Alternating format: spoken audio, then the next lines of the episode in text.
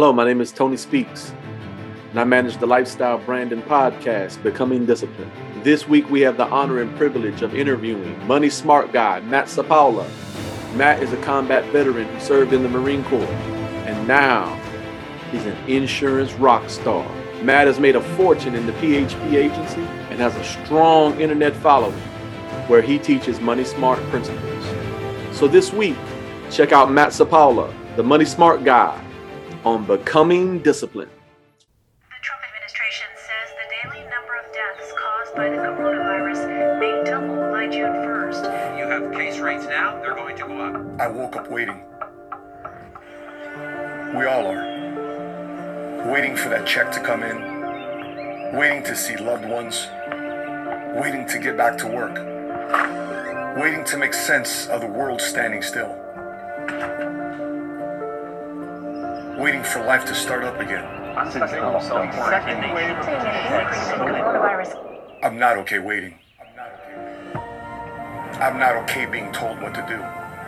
I'm not okay feeling that I'm isolated and powerless. Not in a time where you can do anything, talk to anyone, and still be what you always wanted to be. Not when it's a perfect time to reinvent ourselves. Each day still has 24 hours, still full of moments that can change everything. When you have nothing, imagine what you could do and who you could be. We have to keep moving forward. We need to tell ourselves that this is a new beginning, that this is a new normal. We need to inspire others to know that they can do it as well. We live in a time where you can work from anywhere, where you can still make the life you always wanted. Do it for your future and the next generations to come.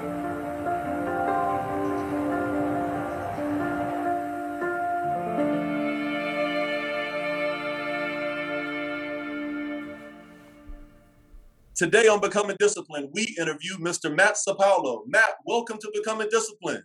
Hey, let's do it. Let's get disciplined, baby. All righty. We are so honored to have you. But Matt, before you educate us and share your testimony, I think it's good for my audience to be aware of your context, the beginning of your story. Matt, where did you grow up? Grew up here in Chicago. Our family immigrated here from Chicago. I was the first generation born in Chicago. So that means if I'm Filipino, immigrated to Chicago, that means my mother's a nurse. and anyway, make a long story short, the biggest success story you can have in my neighborhood, which is the Berwyn Cicero Stickney neighborhood here in Chicago, which is graduating high school. If you did that, you're somebody. You can work for the unions, you can do something, and that's where my life started. Okay, all right. Sounds similar to when I grew up in Fayetteville, North Carolina myself. So now, when did you discover that you were an entrepreneur? Well, like, when did that hit you? Like, oh man, this is what I was made for. If I look back on it, I wasn't realizing it then, but I realized it when I was in the Marine Corps because I'd always want to volunteer for the Marine of the Quarter Board, the non-commissioned officer of the Quarter Board, because hey, gents, we're looking to nominate somebody for these things, and I didn't realize that by putting myself out there because I wanted an extra pay raise, I wanted a promotion, right? Mm-hmm. I just wanted that. I didn't realize that was DNA to becoming an entrepreneur. And then when I left the military, and I'm on 100% commission, 100% I mean me, myself, and I, no more military paycheck, then I realized, yep, I can stomach this. I can do this. It was rough, you know, but that's when you get closer to God, right? I hear you. Yep. Now, as a kid, did you participate in sports? I did. I was football, basketball, the whole thing, and I grew up in the 80s and 90s, so I grew up during the 1985 Chicago Bears. Oh, wow. And the early years of Michael Jordan. So for sure, football and basketball were my thing. I remember that. I remember the Super Bowl shuffle. That was the first rap I experienced right there. Tony, you're dating yourself. That's right. Yeah. Now, do you think entrepreneurs, are they made or born? Because I know you train a lot of young people. But everyone doesn't reach the level of Patrick Bet-David or Matt Sapoula. Do you think they're made or born? Yeah, I think they're developed.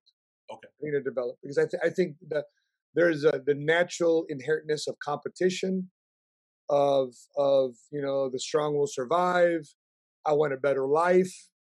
I need to be, you know, that needs to be cultivated. I think it's naturally, we're born with that, but unless it's developed, you know, they're never created. So, you know, so they have to be developed. You don't just pop out the womb saying, okay, I'm going to go business myself and not, you know, and have very large amount of difficulty. I think environment has to do a lot with it. Mentorship has a lot to do with it. So I think they're developed. Now, here's the reason why I'm asking this next question. I'm trying to find out what, you know, how does a Matt Sapoula or Patrick Bet-David, how are they designed? How are they made? That's the question. Now, so when you were a child, who was someone that inspired you with their level of discipline? Probably at that, when I was a child, probably my coaches, you know, even my dad. Even though I have a very funny relationship with my dad, he's present in my life, but absent for a lot of things. Okay. But what I do remember of me growing up was he was very disciplined. You know, so matter of fact, one of my first conversations I had was, you know, in Marine Corps boot camp, you know, you don't talk to anybody for 2 weeks. I'm sorry, 2 months. And my first conversation when I was on mess duty, and one of the chefs, he said, one of the cooks, not chef, cook. There ain't no military chefs. There's military cooks. You're not chefing nothing in the military.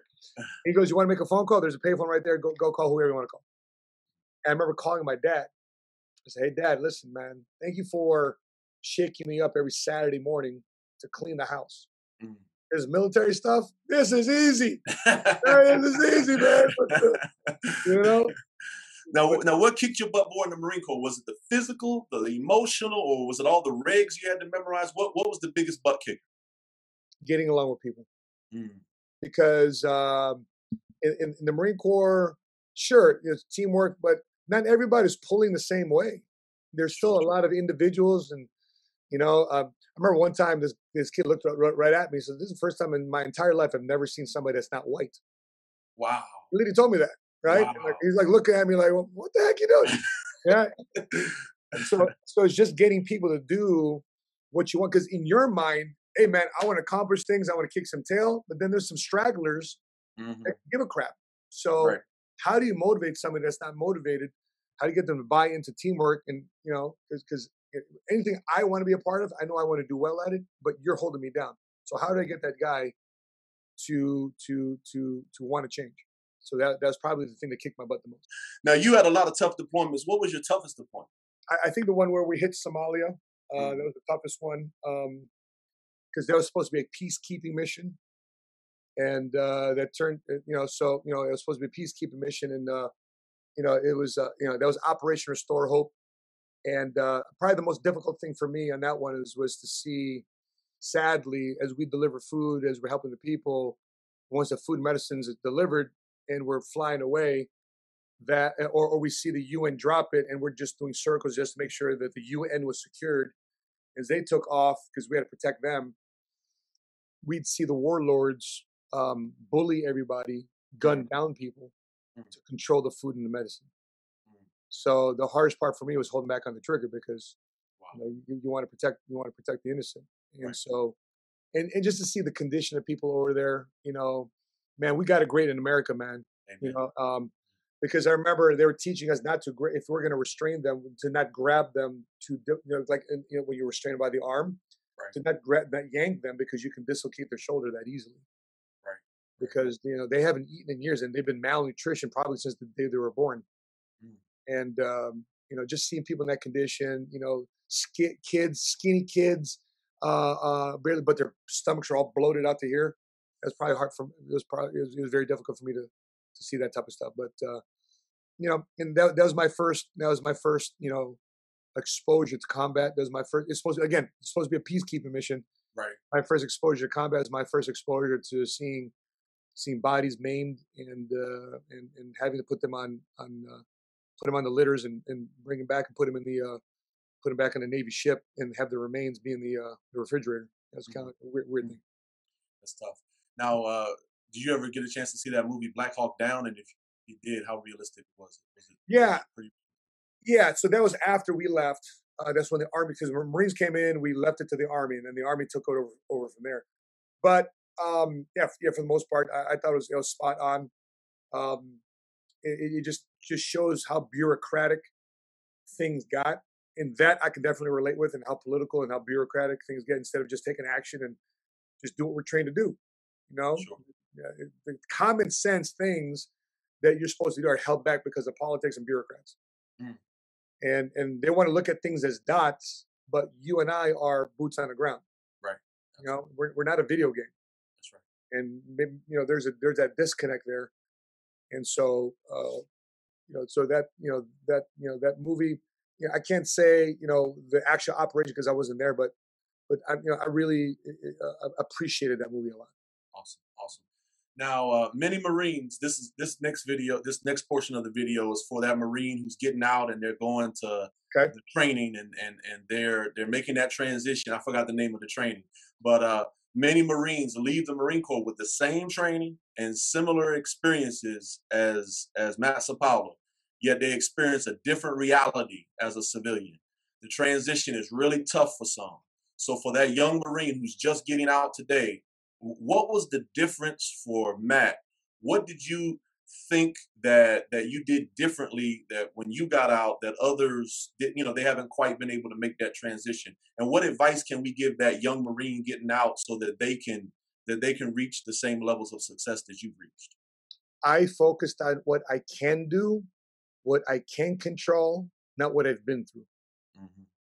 And so I always make this analogy, like if you're in a Humvee, right? And you're going forward, but you spend your whole entire time in that driver's seat looking out the rear view mirror or looking out the side mirror, and you're driving forward. You know, that's what dealing with PTSD, that's what dealing with depression is all about. Sure. Like you're driving forward and you're looking at the side view mirror about what you've been through. So this whole monster is still very big in that side mirror, in that rear view mirror. Right. And so, of course, not only hurting yourself, but worse, you're hurting people around you. Sure. Versus shifting your position, your vision, and facing forward, because not only is that clear in the direction it goes, but the windshield is much bigger and brighter. Sure. Sure. And I think sales and business and entrepreneurship forced me to look forward, because if I wasn't looking forward, I'm not paying the bills, I'm not taking care of my kids. I was a single dad with 3 kids that depended upon me. I had zero time to be looking out that side mirror. Awesome. And so I think that's what greatly helped me a lot. And I think a lot of our guys, brothers and sisters in the military, they'll deal with, you know, the transition also of woe was me, the platoon's not around me, the 1st and 15th aren't paying my bank account anymore. It could be a very anxious position. But my encouragement to you is that find something to get you to hit the ground running. Awesome. Awesome. Now, I've seen, in preparation for this interview, I watched the interview with you and Mr. Bet-David on the stage, and we have something in common. We both married extremely well. Okay. So we both got something in common. It's obvious. It was very obvious that a huge component to your success is rooted and grounded in a decision that you made, a decision to marry Miss Sheena. Now we're trying to help the younger people that are watching this video. For the young single guy, yep, that is listening to this video today, how, you know, some of them have a lot of options. There's a lot of women out there. Yep. How did you know that Miss Sheena was the one? Because that was probably the greatest employer. You know, that was the greatest decision that you made. And how did you know that Miss Sheena was the one? Because, you know, in ministry, I can tell you, I've worked with people, and the decision that people make of who they choose as a spouse, it can send you in a lot of different directions. So how did you know she was the one? And by the way, thank God for ministry, because, you know, one of the areas that I greatly improved in my life post-military was my faith. And thank God for a minister. Thank God for a men's breakfast that exposed me to a gentleman named Rudy Ortiz, that broke down the Bible like I've never heard the Bible ever talk like that before. Sure. Because my exposure to the church was I'd walk past Catholic schools and the cathedrals, and all that Latin talk and hymns, and that's all I'd hear about church. But when I heard the word spoken and broken down and applied to today's times, that absolutely changed my life. Sure. And so I think when I was younger, I dated and married because of flesh, looks. Right. And I think the reason why I picked Sheena, the way I picked, outside of her flesh, which is much, I mean, she's obviously good looking. She's my wife's got my eyes till, you know, till this day. But it was character I was looking for. It's character. And Proverbs 31 talks about a woman of noble character, but I also want to put it on the guys. Just don't look for a woman of noble character. Check your character. You know, check out if your character, because you can't expect someone to have character and you have crappy character. Come on. So, you know, so, and what are you bringing to the table? Are you finding ways to provide? Are you looking to ways to cling? You know, so, and vice versa. And you know, Proverbs 31 talks about a woman who's also willing to work. You know, not just sit home and chill. That's right. And so it's I look for a woman, and then more importantly too, I wanted to find out when we run into a conflict, who does she call? Whose shoulder did she cry? That's awesome. That's right? Good. Was it an ex? Was it another dude? Right. Was it your girlfriend that doesn't like me? Right. Or was it a girlfriend that's jealous of you? That you have a good relationship that's trying to talk you out of it, and or are they defending me? So those are some of the protocols I wanted to find out before I continued the relationship, because I think when I started dating her, I wanted to date her with intentionality, not because it was just casual. It's good stuff. Now, when you left the Marine Corps, why did you choose insurance? What led you to insurance? Brother, it chose me. Right? Okay, so I'm coming out the military base, right? I'm looking for another career. And I run into a retired master sergeant. And he asked me three questions. He says, what are you going to do with the military? I said, I'm going to be a lifer. I'm going to do my 20. Right? And it says, well, do you like money? I'm like, yep. He says, you like a lot of money? Yep. We're not going to make a lot of money in the Marine Corps. I said, and he asked me the stabbing question. Do you know the rules? If you like money so much, do you know the rules of the money game? I said, nope. And I said, well, how do you like something you not know it? It's a good point. And so, from there on, he seduced me, and he invited me to his. He came by my house and base housing, showed me what he did. I invested in getting licenses and went to his office in Anaheim, California, and from there on going forward, man, that's all I ever did. I was thinking about real estate and mortgages because that was another office right outside the military base I was going to go into. Instead, I chose the insurance office because I asked one question: is who's going to pay me the soonest? And mortgages, 30, 60 days. Insurance, 1-2 weeks. And so I did both. And sure enough, insurance paid me in 1 or 2 weeks. I even forgot about the commission I made on mortgages because 60 days later, that's when it paid me. I'm like, I can't live off that. Right. I mean, it's a nice commission, but I can't live off that. My bills are every 30 days, not every 60 days. Right. So that's how insurance chose me. Sure. Oh, that's good stuff. Now, I've faced setbacks on the entrepreneurial journey. You know, we opened a business, didn't work out like we wanted it to. And, you know, in preparation for this video, you know, I watched, 30 hours of PHP. Wow. And you all spoke about a rough patch that you all went through right before you joined PHP. Do you have any advice for the young entrepreneur who are listening regarding how to avoid those pitfalls, and also advice regarding what do you do to recover? Yeah, so you can't avoid all pitfalls and all failures, because pitfalls and failures are actually good for you. Because those are moments that humble you, and those are moments that teach you. But the big ones to avoid are choosing the wrong. That's like choosing a wife, choosing the wrong person to do business with.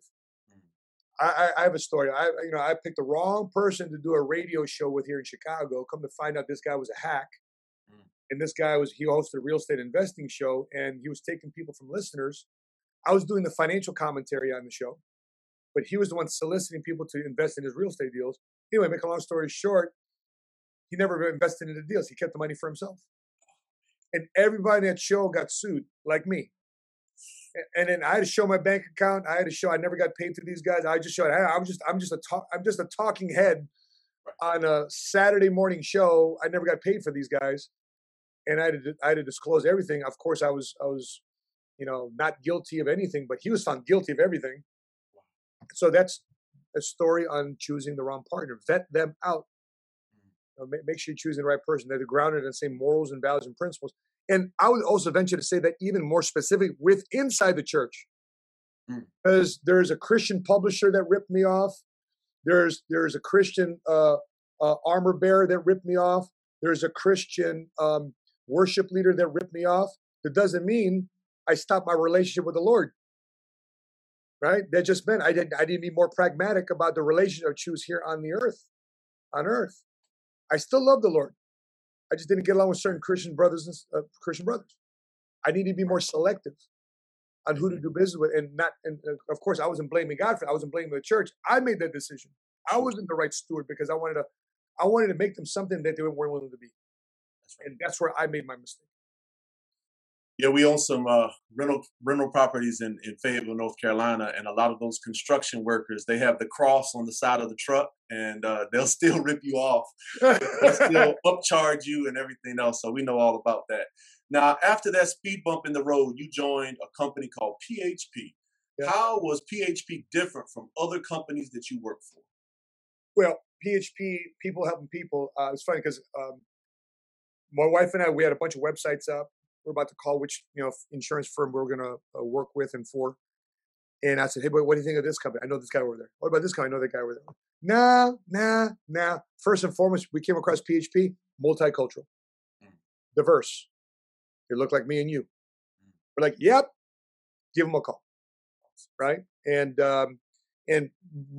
funny thing is 30 minutes prior to looking at that website, my wife was sitting on her knees in prayer. And that comes up, and I make a phone call. I didn't know anybody at PHP. 30 minutes later, the CEO founder, Patrick Bet-David, calls me. Right? And, after that, it was magic. It was, and by the way, that was a very trying time in our life. Tim, we interviewed Tim Tebow, and he said, your setback is all the ammunition for our comeback. Amen. And, amen. Right? And that's what that was. Awesome. And we chose PHP for its diversity. I asked if I can co-brand with the company, that I can create my own brand on top of the platform. Patrick was 100%, knock yourself out. They're diverse in its products and its offerings. We can build a platform where I can recruit and retain my best talent versus losing them. That's what separated PHP Agency from the rest. I've been very, very extremely happy here. We earned stock of the company. We're official shareholders of the company, and I'm the chief distribution officer here. So. I'm doing my part now to be a statesman and not only build my own brand, but also build up the rest of the company. That's awesome. That's awesome. Now, you've got firsthand experience with the great Patrick Bet-David for the young insurance man who is just starting out. He has a small office, a small insurance office.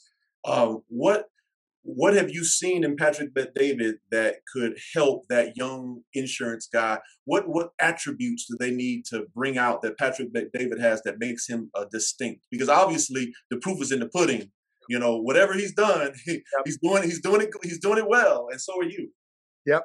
Now Patrick calls himself. There's a fancy word called an autodidact. Self-learn, self-taught. He's constantly consuming content. Can't remember the last time I was in Patrick's car and the radio was on. I can't remember the last time he was walking into the office and he wasn't listening to some podcast or some author on audiobook. So it's constantly just feeding, boom, boom, boom. Sometimes, people get involved in sales, they get involved in business, they get involved in insurance, and they think it's just going to land itself on your lap. It's not. You think success is going to naturally land itself on your lap. The only time work comes after success is in the dictionary. Right? You got to work first for a long time before success comes. And sadly, in this world, the natural tendency to instant gratification is so prevalent that people give up on themselves too soon. But you got to know that insurance has been around for 2,000 years. Insurance has been around before Jesus, right? It was in the Roman army that when you retired from the Roman army, they paid you what they call an annuitatum. Oh, wow. Which means annuity today, which really is a pension. Wow, that's good stuff. That is good stuff right there. All right. Now, speaking of insurance and sales, what habits I've got a buddy who he sells insurance. He sells actually furniture in Texas. Okay, so what habits or disciplines are needed to make a great salesperson? I think initially it was, what do you say? Mm-hmm. I think how do you pitch people? These days, the last few years, I've reframed that to, what do you ask? because I've learned to filter out that I have an easier time selling to people that want to buy versus trying to push up on somebody that wants to, that you want to reach into their pocket to buy your product, and you give a crap about who they are, what they want. If you find out more people about what they want, you ask questions, you listen to them, they'll tell you exactly what they need. And so I think sales is about knowing your product, knowing your service, knowing the problems that's out there, who's trying to solve those problems, because sales is you're supposed to make somebody's life better with your product or service. Not, sales is not a win-lose situation. Sales is supposed to be win-win. Somebody's supposed to feel very happy what they just bought from you. Mm.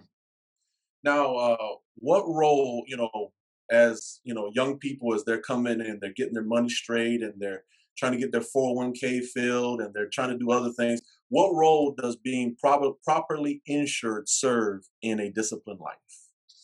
It's the financial foundation to your home. Tony, we just brought back 450 of our guys. We brought 450 of guys to Maui last week. This time last week, we were in Maui. We were supposed to do this podcast last week. I realized I was supposed to be in Maui. Anyway, we took 450 guys. Maui was so happy to have 450 people stay at the Hyatt Regency because we literally reopened their economy. Food, excursions, activities, taxis, Uber, Lyft.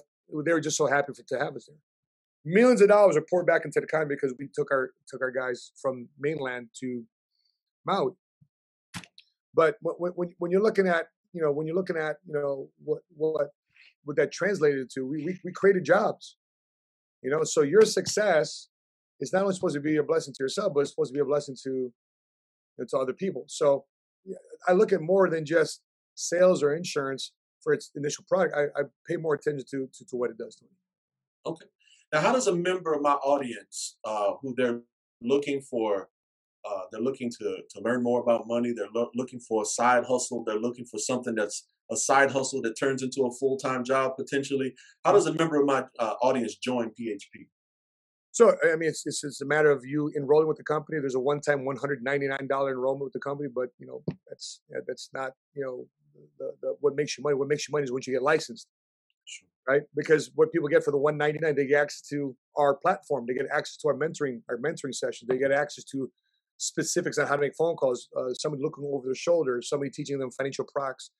Probably the best thing here is that for that $199, you get a financial education about how money works in America, about establishing this financial house. And previous, I forgot to mention this, your previous question, but Tony, we brought 450 guys there with us, but sadly, Tony, we came back with 448.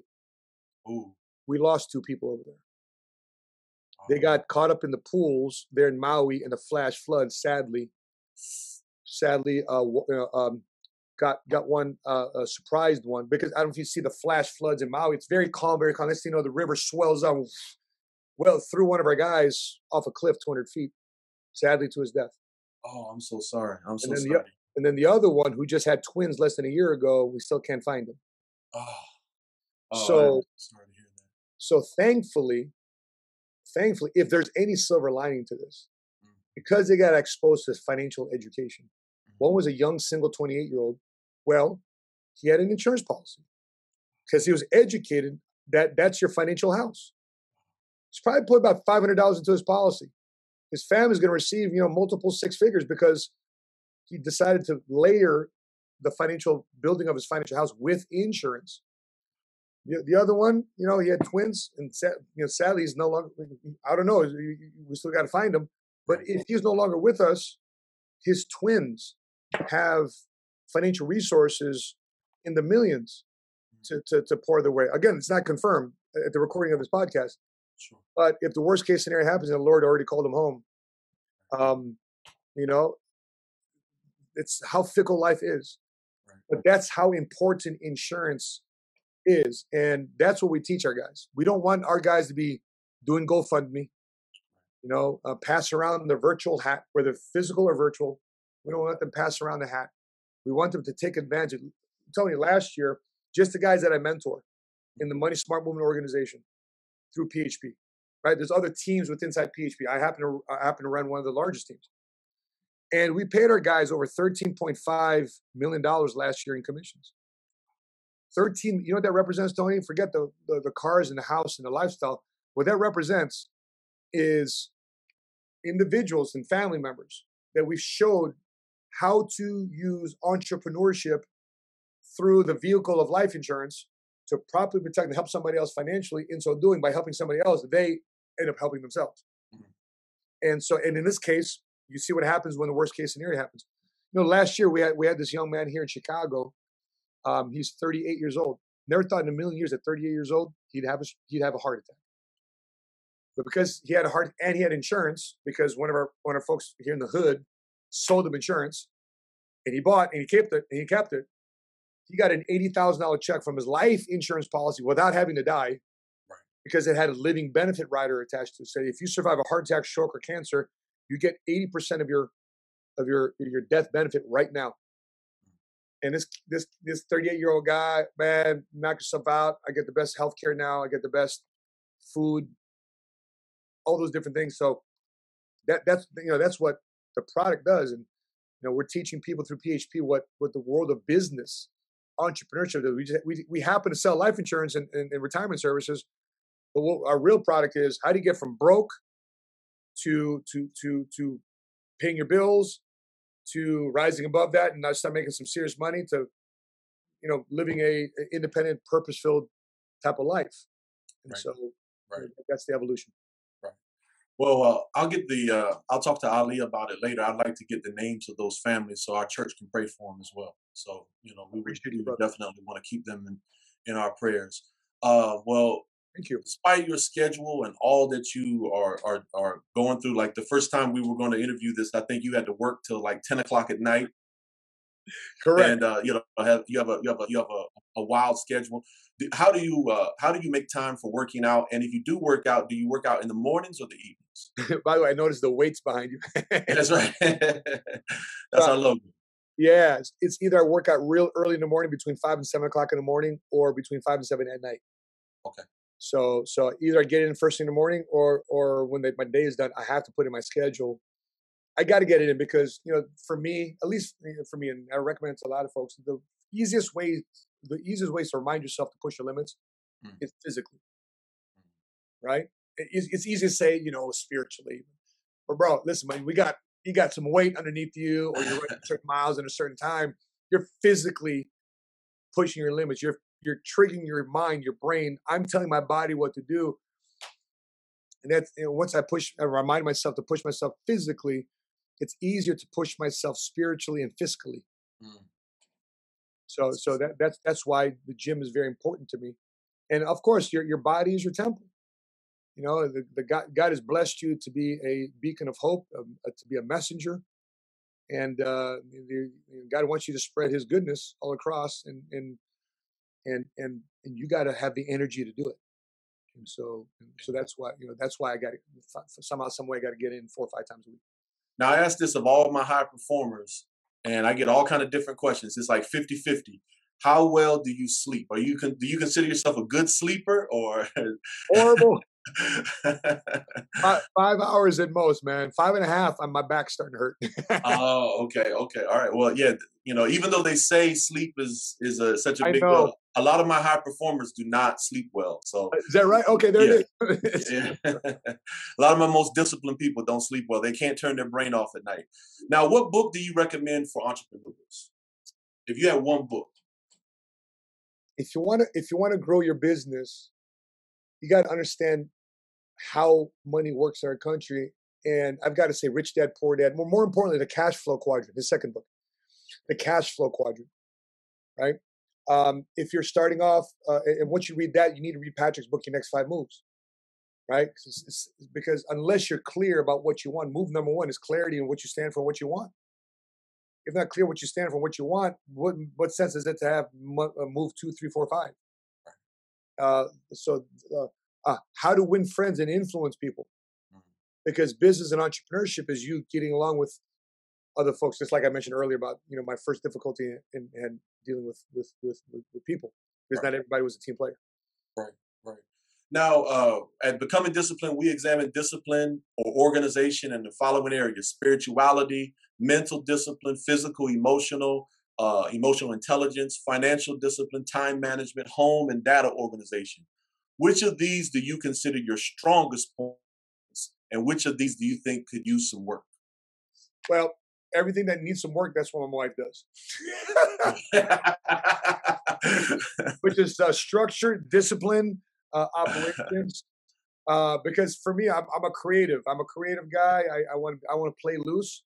The discipline I need is just time, because I can get wrapped in one thing and it'll be four hours later. You know, 4 hours later, and babe, you got an hour to do this. Okay, let's get it done. And that's where the discipline kicks in. Just the honoring of my time, right? And honoring my time to do certain things. Yeah, obviously, my strength is in the creative process, and in the vision process, and in the staying positive process in the middle of a crisis. You know, those things. I'm a one-to-many top person. My wife's more of a one-to-one person. So, you know, so it's amazing where a lot of my weaknesses, thank God, my wife is very good at. And it's not like I was trying to be intentional about that. That's just the way it evolved, you know? And it's funny how I was just naturally attracted to that. I don't know why, but, you know, and by the way, that's the same reason why you can't stand each other. Well, we're the same way. I'm the creative and I'm the one in front of the mic. But she's the one who, like, she sat me down here and turned on everything for me and made sure everything's working and make sure I'm on time and everything. So just listening to a little bit of y'all's interviews, I could tell that Miss Sheena was a lot like my wife. And she's a whole lot like my wife. So, Matt, we can't thank you enough for coming on. You didn't have to do this. We're just getting started, and you invested in us, and that investment, I believe, over time is going to pay off. We hope to return the favor one day. You know, we just truly appreciate you. I wanted to give you the last word. We have an audience, you know, we're a small but growing audience of people who are trying to get better every day, people who are trying to become more disciplined in life. Do you have any closing thoughts for our audience? Yeah. Either you find a way to get disciplined, or a situation will discipline you. And then you got to react to that. But if you embrace being disciplined first, I said, let me buy into being disciplined in my prayer time, being disciplined in my family time, being disciplined in my finances, being disciplined in my relationships, being disciplined. I mean, Jesus' disciples, the word discipline is in the word disciple. That's right. And so when you embrace discipline, there's freedom in that. When you embrace discipline, there's honor in that. The reason why I see a lot of people fail in life, in business, and in money, is because they lack discipline. There's, you know, with your credit card, there's credit limit. That's right. Right? Because if there wasn't a limit, you keep spending. That's right. So even the banks know you got to be disciplined. That's right. And so I think, and by the way, a lot of people don't want to hear this story. A lot of people don't want to hear this. You know why? Because you are the type of person, if you choose to embrace discipline, what will naturally happen is you're going to raise your standards, right? And you continue to be disciplined. And next, you know, you're going to recreate yourself. Boom. You recreate yourself, raise standards. And guess what happens? You start putting pressure on so many people around you that knew you, that knew you at another level, but now that you're up here because you chose to be disciplined, they're going to give you heartache. They're going to try to bring you back down. They're going to try to, oh, you know, you forget what you come. No, it's not where I forget what I come. I chose to level up my life spiritually, financially, entrepreneurially, socially, because I want to be a bigger influencer. Listen, in Proverbs, it says a man or woman that's diligent in their work, disciplined in their work, will sit amongst kings. You're supposed to be an influencer. You're called to be the head and not the tail. And you need to be an influencer on other people, not them influence you. You influence them. And I think that's where America has forgotten that. And America needs a great shot of values and principles all over again, because look what our country is now, because we removed discipline. We removed values and principles. And America just needs a shot at it, a big reminder. We'll see. And by the way, politically speaking, let's see what happens here in the next couple of years during the midterms. What happens politically, we'll see. We'll definitely see what happens here in the next 4 years. Either America chooses discipline itself, or is going to react to being disciplined by outside force. I choose the internal choice of being disciplined first. So for your listeners, if you're listening to this still, God bless you that you decided to want an answer to that, and continue to listen to podcasts like this, because they're also a form of accountability. If it wasn't for my dedication to this podcast, I would join PHP right now. I am impressed by what they are doing. If you are impressed or encouraged as well, I ask you to reach out to PHP. Matt also has great content on all of his socials. If you like what you heard, follow him at Money Smart Guy on Twitter and Instagram. And also subscribe to his 7-Figure Squad YouTube channel. By the way, don't forget to subscribe to our YouTube channel, Becoming Disciplined. We need your support.